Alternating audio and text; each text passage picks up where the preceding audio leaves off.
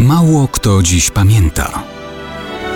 Datownik historyczny prezentuje Maciej Korkuć.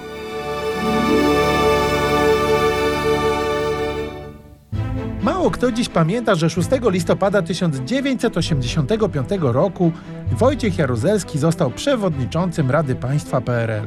I nagle, jak za użyciem czarodziejskiej różdżki, stało się to stanowisko najważniejszą funkcją w państwie.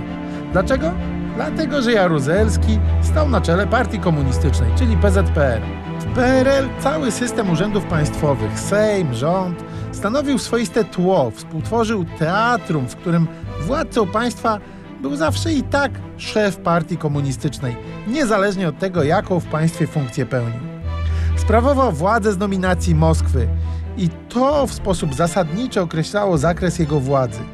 Teatrum to pozostawało niezmienne przez cały okres PRL-u, od Bieruta i Gomułki po Jaruzelskiego.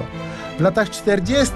Bierut jako komunistyczny namiestnik Stalina był prezydentem, potem przewodniczącym Rady Państwa i premierem.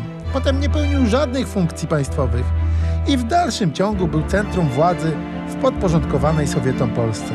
Z Jaruzelskim było identycznie.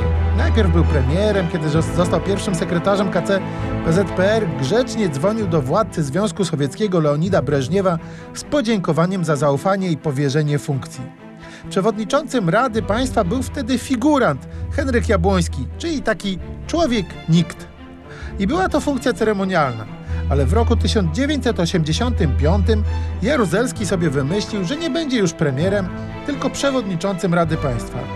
Więc premier nagle został figurantem, a przewodniczący Rady Państwa Jaruzelski wciąż był centrum władzy. Takie to były żywoty sowieckich nominatów na szczytach władzy PRL.